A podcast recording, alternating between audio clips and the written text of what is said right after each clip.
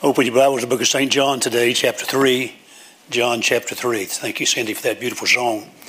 I always get nervous when she hits a high note. The reason we switched to plastic over here so that she would not bust the bubble. When you leave today, we're going to have you give you one of these gifts before we leave this morning.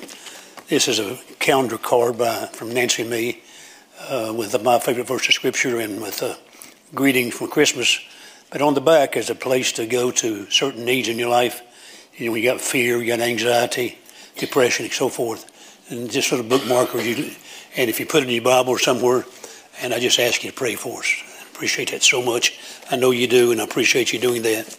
Let's stand together for the reading of the Word of God, please. John chapter 3. Many of you know the passage probably pretty well, the context. The choir sang a while ago about it, for God so loved the world. And I want to make an address from that subject today also. I'll try not to talk too loud. I'll try to get through the sermon with my voice. I'll read one verse, and you know the context of Nicodemus coming to Jesus. It's all talk about being born again, etc. And I believe Nicodemus got right with the Lord that night. But the Bible says in verse 16, well, let's read verse 15 that whosoever believeth in him should not perish, but have eternal life. For God so loved the world. Say it, please. That he gave his only begotten Son. That whosoever believeth in him should not perish, but have everlasting life. Direct your attention to verse 16, third word. I'll preach from today, the Lord willing. Father, thank you for the beautiful singing. Thank you for the privilege we have to be in the house of the Lord today. Thank you for the refreshments and rain that came down from heaven. Lord, you share blessings on us many, many times that we sometimes take for granted. But Lord, we're grateful for your blessings to us during these days. And yes, as we get older and as we fight battles, sometimes the battles seem almost insurmountable. But we know that the battle is the Lord's, and the joy of the Lord is our strength. And Lord, we need your help today. So make me a blessing in these few moments together. I'll give you praise, honor, and glory for it. Thank you so much in Jesus' name for his sake. Amen. May be seated. It will be a very simple sermon. Much of it I may read instead of trying to remember as I move away from the pulpit. The only request I have from my wife when I move away from the pulpit, she says I'm getting too edge, too close to the edge. I don't know if that means she's afraid I'm going to fall off or I'm going to walk on air, one or the other. I was sitting back in the room waiting for the choir to come out a while ago, and I saw Darren Cox running across the parking lot. His wife wasn't after him. A dog wasn't after him. He just running. I don't know what he, did. his coat was flapping in the wind. Then he come in and I sat down in the hall and he said, I'm wore out. I said, I used to do that. That's another sign, right? John 3.16, great verse of Scripture. It's the greatest text in the Bible. Amen. Martin Luther said, if you take away all the rest of the Bible, you'll have a miniature Bible in John 3.16. I've got a series of sermons that I forget the name of the preacher preached.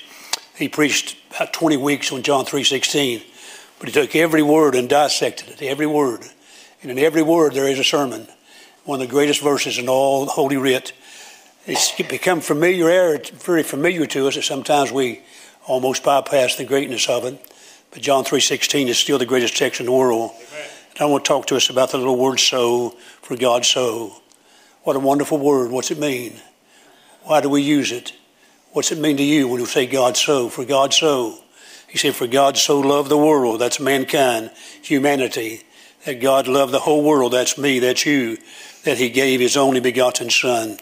And all we have to do is believe on the Lord Jesus Christ. And the Bible says we shall not perish, but have everlasting life. Number one, the reason why the word so is there, the love of God is indescribable. There's no way to describe the love of God. I was sharing, I think last week, or maybe it was Wednesday night. No, it wasn't Wednesday. I was out Wednesday the last time I talked to somebody who was talking about it, and uh, I mentioned the word so, And uh, sometimes we have difficulty trying to define God. But uh, Brother Fred's brother, Harold, was an Appalachian.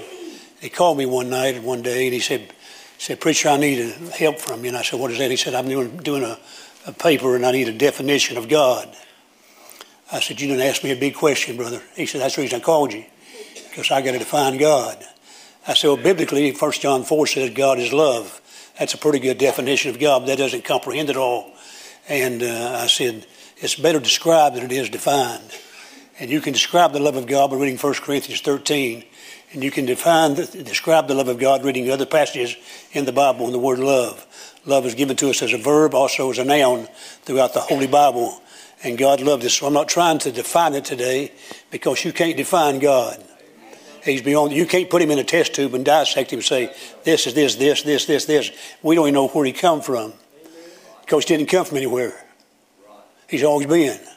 Boy, you said, preacher, that's hard to grasp. That's the reason why he's God and we're not.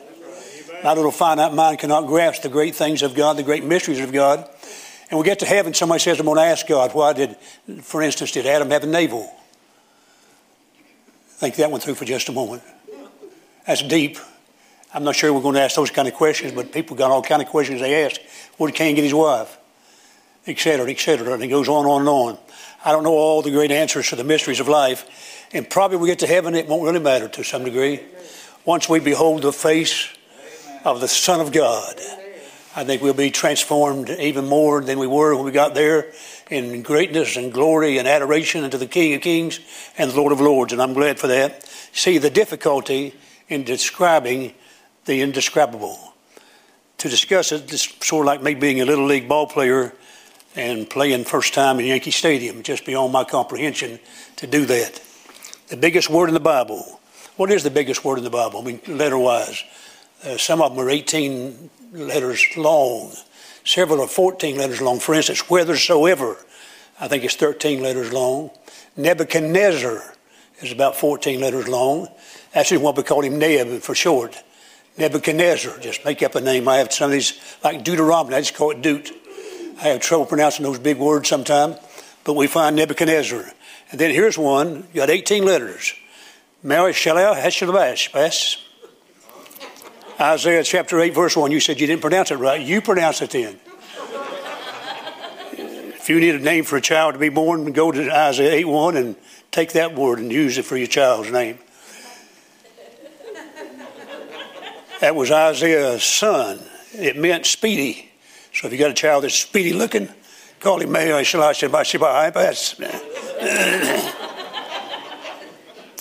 The other one is found in Judges 3 8. Shushan Resh eyes. 18 letters long. What's the largest word in the Bible, our King James Bible? It is not those guys I just mentioned. It is not Nebuchadnezzar nor whithersoever. It is so. Amen. So. No, it is so. How big is the love of God? How many people does He love? How many sins can He forgive? So love the world. Every individual that's ever lived, God loved them. From Adam all the way to the last individual that shall grace this earth. God loves them with an everlasting love. And God loves them so much, He wants every one of them to go to heaven when they die. And He paid a price to make that possible. He loved us so much. Charles Spurgeon, the great orator, he died early in life. I think he was 58, 57 years of age. He probably has more sermons in print than any preacher uh, alive today, perhaps. But he said, Come, ye surveyors, bring your chain and try to make a survey of the word soul. Nay, that's not enough. Come hither, ye that make our national surveys, and lay down your charts for all nations. Come, ye that map the sea and the land, and make a chart of the word so. So I must go further. Come hither, ye astronomers, with your optic glasses. Spy out, ye astronomers, with your optic glasses, out spaces before which imagination staggers. Come hither and encounter the calculations worthy of all your powers. When you have measured between your between the horn and the space, here is a task that will defy you even now. God so loved the world. You cannot survey it out. You cannot occupy it. You cannot contain it. You cannot put it into a test tube. It's beyond our comprehension. So the difficulty I have today is describing to you even the word soul. It makes a relationship to our wonderful God, our Heavenly Father, the great Jehovah Elohim, the great Father of all of us, physically, and the great Father of all of us spiritually, if we've been saved, redeemed by the blood of the Lamb. The declaration has been the theme of every writer that's ever written about the, the Word of God. It's the song of every singer. It's the substance of every sermon. It has difficulty, but that's the declaration. I'm going to preach to you about the great declaration in just a minute, or I'm going that way about the word soul. I'm going to preach to you a message. I've preached hundreds and thousands of sermons over these years since I was 18 years old. I looked at my little outlines I have in my briefcase. I have a little piece of paper about that long. Point number one, point number two, point number three, point number five, five, six, seven. I have just on points, and that's what I preach from. And somebody says you ought to go back to those little outlines. But after I got older, I started preaching just one point, and each one of them went as long as the sermon went. As you begin to learn more about God, you want to talk more about God. By the way, you know what the problem Faith Baptist Church is? Most of us, including the preacher sometimes, we don't love God. Oh, you say, preacher, I love God. I wonder sometimes, you got to almost make people do certain things, not you, talk about those who are not here. I'm not trying to criticize anybody. But sometimes it's almost hard to get folk to do right. And they say, well, I know, I know I'm supposed to, but I just don't have time to do that. Don't, I can't do that. And they go through a list of excuses how much do you love God? Paul said, The love of Christ constraineth me. If there's anything that motivates a man's heart or a woman's heart ought to be the love of Christ. And so often we forget to go to Calvary and sitting down, they watched him there as the crowd milled around and as some of his dear precious disciples lingered close. And Mary, with a broken heart and tears streaming down her eyes, and Jesus said, Behold thy mother, John. Take care of Mama on the cross of Calvary. You see, he's looking at how people were laughing at him, mocking him, threatening him, spitting at him. They've already pulled hair out of his head, now his beard. They'd already put the lacerations around his back, and now the nails are in his hands and feet. And how he looked down from the cross of Calvary. He looked down through the quarters of time and looked down to 2023, and he still saw me. I was on his mind when he was on the cross of Calvary. You say, Preacher, I don't grasp that. I told you that's one of the great mysteries. For the Bible says in the Garden of Gethsemane, he drank the cup of iniquity.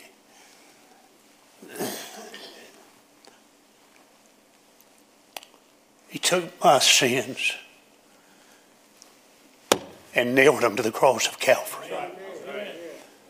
And then Jesus paid it all. All to him I owe. Sin had left a crimson stain. He washed it.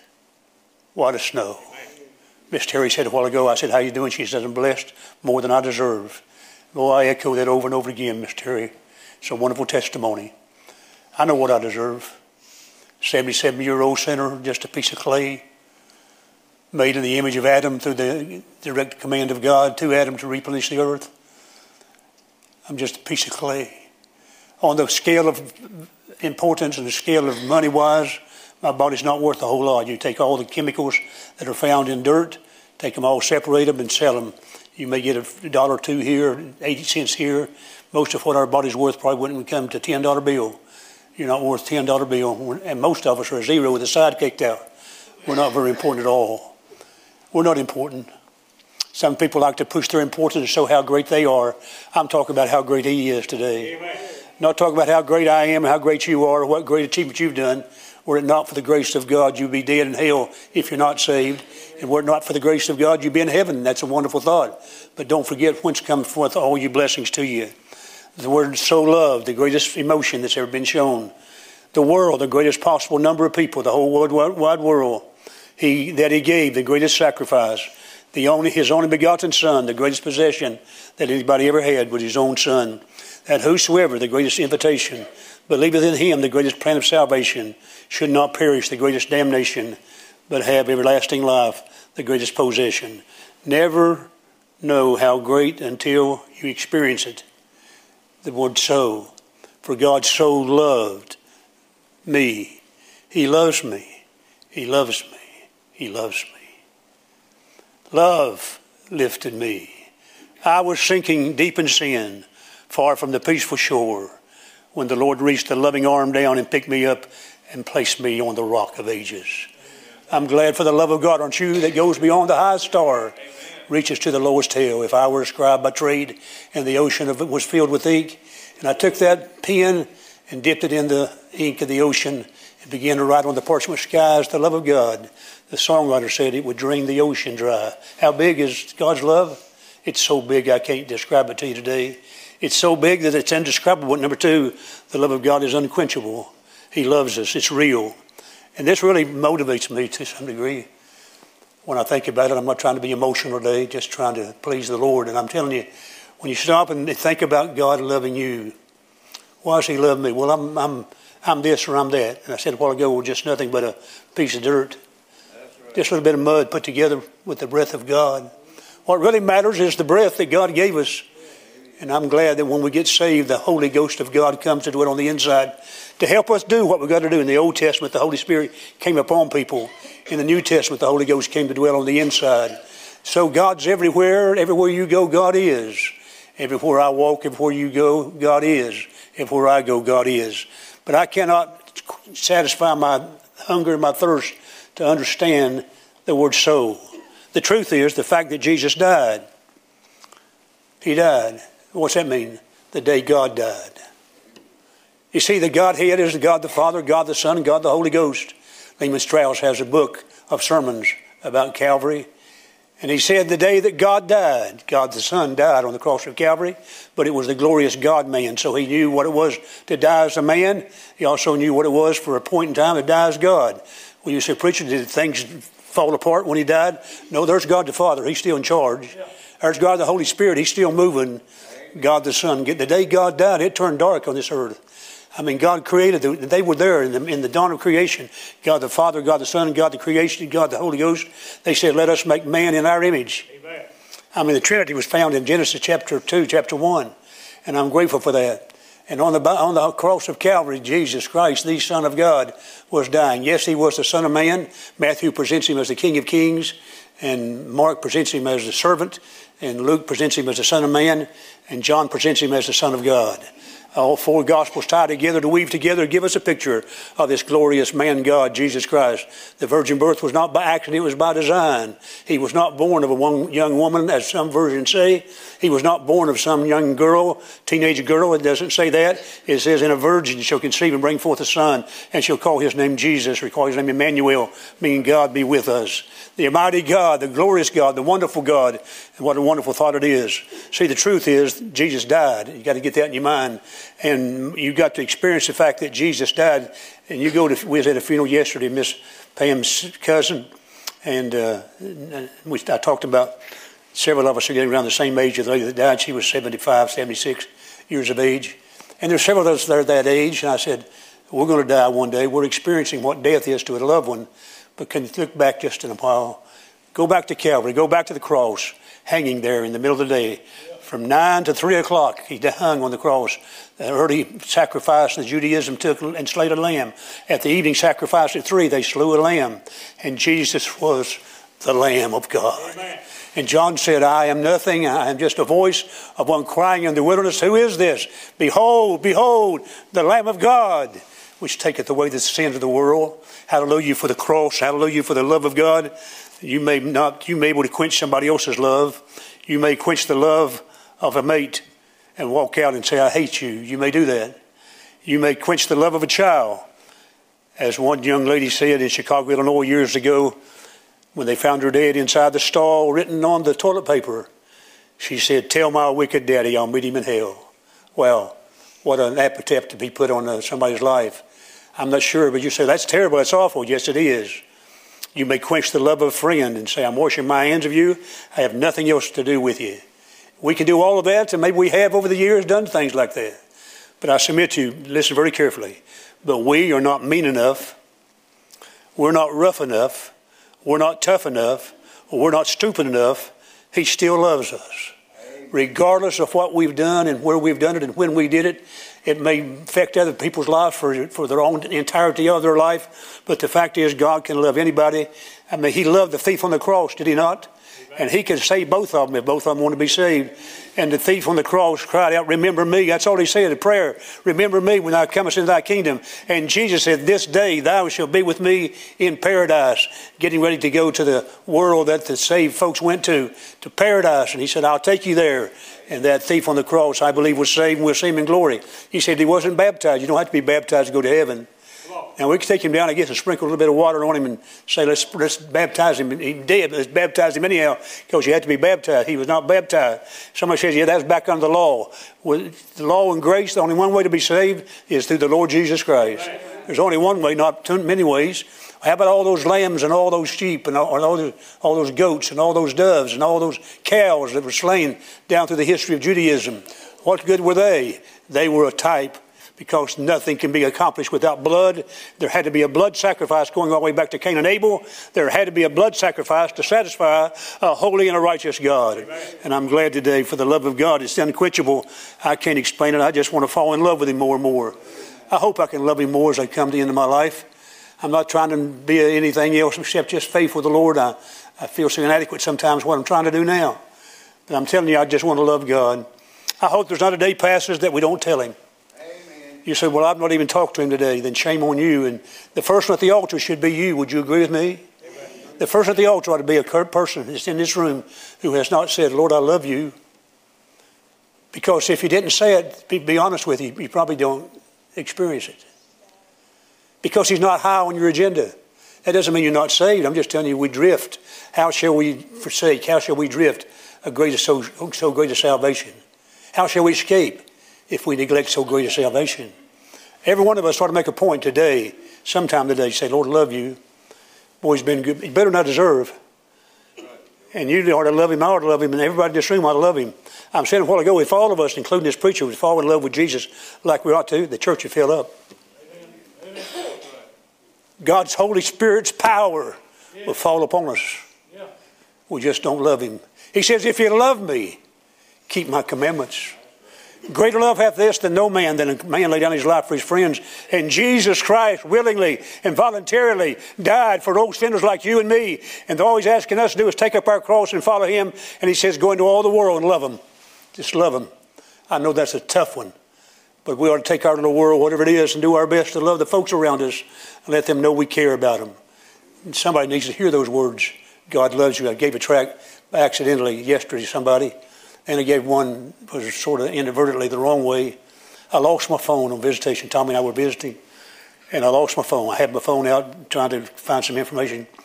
I got back to the office here, and, and I looked for my phone, and lo, it was not here. I looked in the car, and lo, it was not there. I got on my church phone and called Nancy and said, Would you call my cell phone so I can find out where it's at?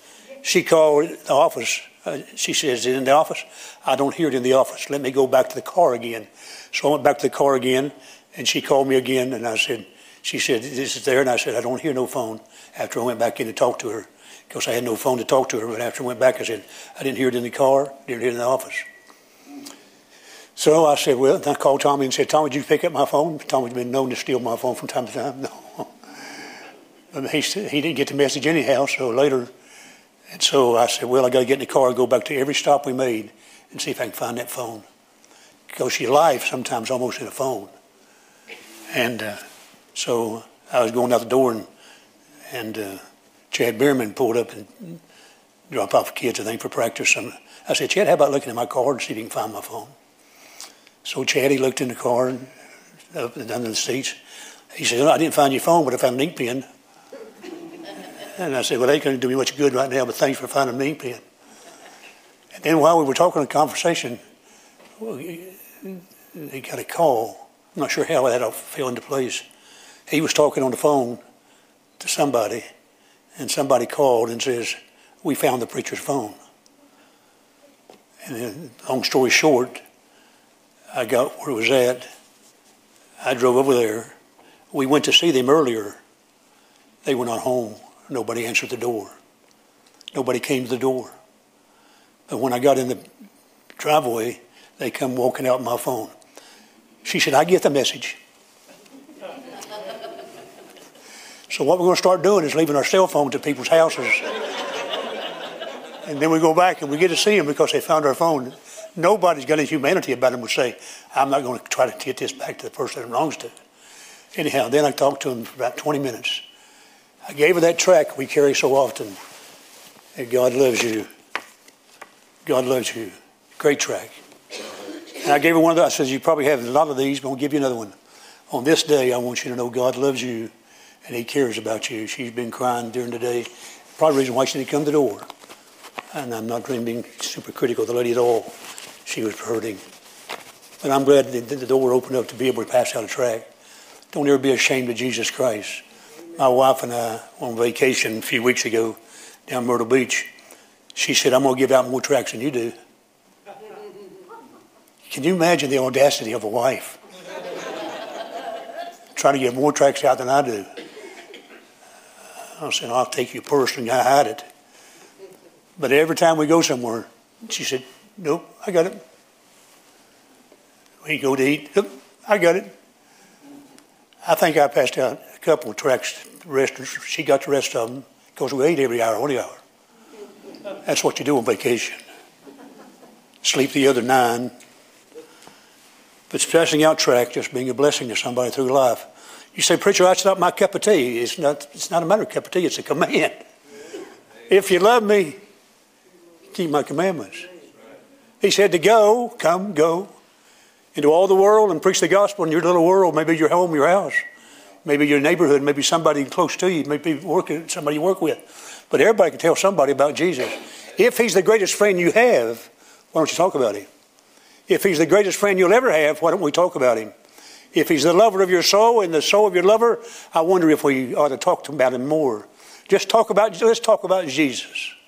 I talk about everything, you talk about everything. I'm not criticizing what we talk about in communication, but I do believe we ought to talk more about the Lord Jesus than we do, especially those that are unsaved around us. They are not, not to hear us cuss. And if you cuss, you ought to get on your knees, or at least you ought to bow your head and say, I'm sorry. Please forgive me of cussing in your presence. I shouldn't have done that. You see, when you get saved, it's different now. It's different now. For Jesus made me whole. He changed my life. He changed my life. It's different now. And when you do sin, you know it's wrong, and God breaks your heart, and you become convicted and say, God, please forgive me and cleanse me. You may quench the love of a, friend, a loved one, a child, a parent, but you cannot quench the love of God. And lastly, the love of God is unattainable. It's unattainable. What do you mean by that? Well, all the efforts you can muster up, you cannot attain the love of God. You don't attain it. It's not something you work to get. It's not something you strive for or work hard to do. For by grace are you saved through faith, that not of yourself, it is the gift of God, not of works, lest any man should boast. So the fact is, I can't boast about how good I am, uh, for my righteousness is as filthy rags, has been alluded to this weekend already. And we do not have anything in us that's worthy of trying to satisfy and have the love of God. Say, God, I, am going to be good so you love me. And God says, I love you whether you're good or bad. Sometimes I hear a parent saying to a child, say, God's not going to love you if you don't straighten up. No, that's not true. God loves them regardless. Regardless. You say, but preacher, they need to hear that God's not going to love them. God never vacates his love. He loves them as much today as he did yesterday. He'll love them all the way to the mouth of hell. God loves people. For God so loved the world, mankind, that he gave his only begotten Son. So the love of God's unattainable. It cannot be attained, it has to be obtained. It's got to be received. If you pass out a gift in a few days, or if you already have, and you pass out a gift, you've got to somebody's got to reach out and, receive it. It's not how much you do. I'm going to give you this gift, but if you work real hard, I'll give you another one. I'll give you this and give you this and give you this. If you'll just work hard, I'll give you my love. I'll give you my joy. Those are obtained by having the Holy Spirit in their life. They're obtained, not they're received, not given, and thank God for that. Some folks say these excuses. Well, preacher, I, would get saved, but I'm too bad. How many of you been bad? Put them down. How many's been a bad? I mean, I'm talking about real bad. How many wants to get up here and confess everything you ever did? Well, how about all of us done good? We've probably done pretty bad too. It says filthy rags, the Bible says. Preacher, that's a good man. That's a good woman. That's a good boy. It's a good girl. And I've said that, and many times we say that. That's a good man. And I know what I mean by it, and you know what you mean by it. But there's none good, saith the Bible. There's none good, saith the Lord. We're all sinners. We're all unrighteous. There is none that doeth righteous. No, not one. And if I get the love of God, it's got to come as a gift from the throne of glory. And God reaches down farther than I can reach up and says, Son, I love you. I'll, re- I'll love you to the mouth of hell, but come and go with me. And He lifts me up, as I said a while ago, out of the miry clay and plants our feet on the solid rock. Glory, hallelujah, for the love of God. Amen. Calm down, James. Uh, I'm about ready to sit down. I'm too bad. When I quit my sin, I'll come.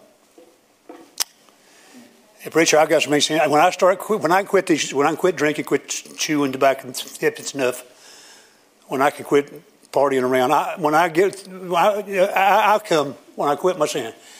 You quit every sin to be as pure as a lily. You could be as white as snow in your eyes, but that's not good enough because He's looking for perfection. And none of us are that. Should we do good things? Nothing wrong doing good deeds to people. During Christmas, people pour their heart out, unsaved and saved alike, to help other folks, and that's great. But the fact is, it's not by your goodness. Or somebody say, Preacher, I know, somebody told us this yesterday. When I get ready, I'll be there. When I get ready. I thought in my mind, if he loves Jesus and he can come, he ought to be there, pretty sure. If not here, somewhere. Because your testimony is on target. Every time we go to church, every time we love the Lord, everyone said, "Love you, Lord," and we try to obey Him. You're on target. You're on. You're on duty. You're ambassador for the Lord Jesus Christ. There was a Chinese guy who got saved years ago, and he gave his testimony. He said the following words: "I had walked through the road of life and fallen into a great ditch of sin." Mohammedanism came along and said, You're not really in that ditch. You just think you are. Buddhism came along and said to me, Here are seven steps by which you can get out of the ditch, and if you'll climb and struggle, you'll make it. He said, I still didn't make it. Confucius came and said, Here are ten steps of self attainment by which you can get out of the ditch. If you come halfway, I'll come the other half and take you out. But struggle I would, I was still in my sin, hopeless and helpless. Then one day, the Nazarene came by, saw my condition. He saw the problem. Without a word of advice, he stripped himself of those regal robes of royalty, stepped to the earth through the womb of the Virgin. He, had the, he that had never sinned became sin. He had never sinned because of sin. He got down in the ditch. He got down in the muck. He got down in the mud. He got down into the sin and lifted me picture you in the mud. And the pure hands of the Lord Jesus Christ is reaching down because you're reaching up. Thank God. When I could not do it for myself, Christ did it for me. When you accept what Christ did for you, you have received salvation. From sinking sand, He lifted me. With tender hands, He lifted me. For in loving kindness, Jesus came to my soul, and mercy to reclaim. I close with this illustration. I'm glad for John 3.16. I've done a very poor job explaining the word so. You might want some time to talk on it, the word so, and look it up and just go through and find all you can about the word so. But for God so loved the world. See it. He's reaching his hands out, nail scarred, around this old, ugly, filthy, dirty, miry, mucky world that's full of sin. Gets him locked on the other side and says, I love you. And I say, he said, it's written in red. It's written in red. It's a love letter written in red. I love you. Dr. A.J. Gordon, a great preacher in Boston, Massachusetts. There was an event when a, little, event when a little boy was standing in the alley as the preacher was leaving the church with a cage, and in that cage were some field birds, wrens and sparrows that he captured. Dr. Parker, son, what you going to do with those birds? Well, he said, just like a little boy, he said, well, look here, mister, as he pulled a wing on the one of the birds and made it scream. I like to make them scream. I'm going to torture them for a while and then have some fun.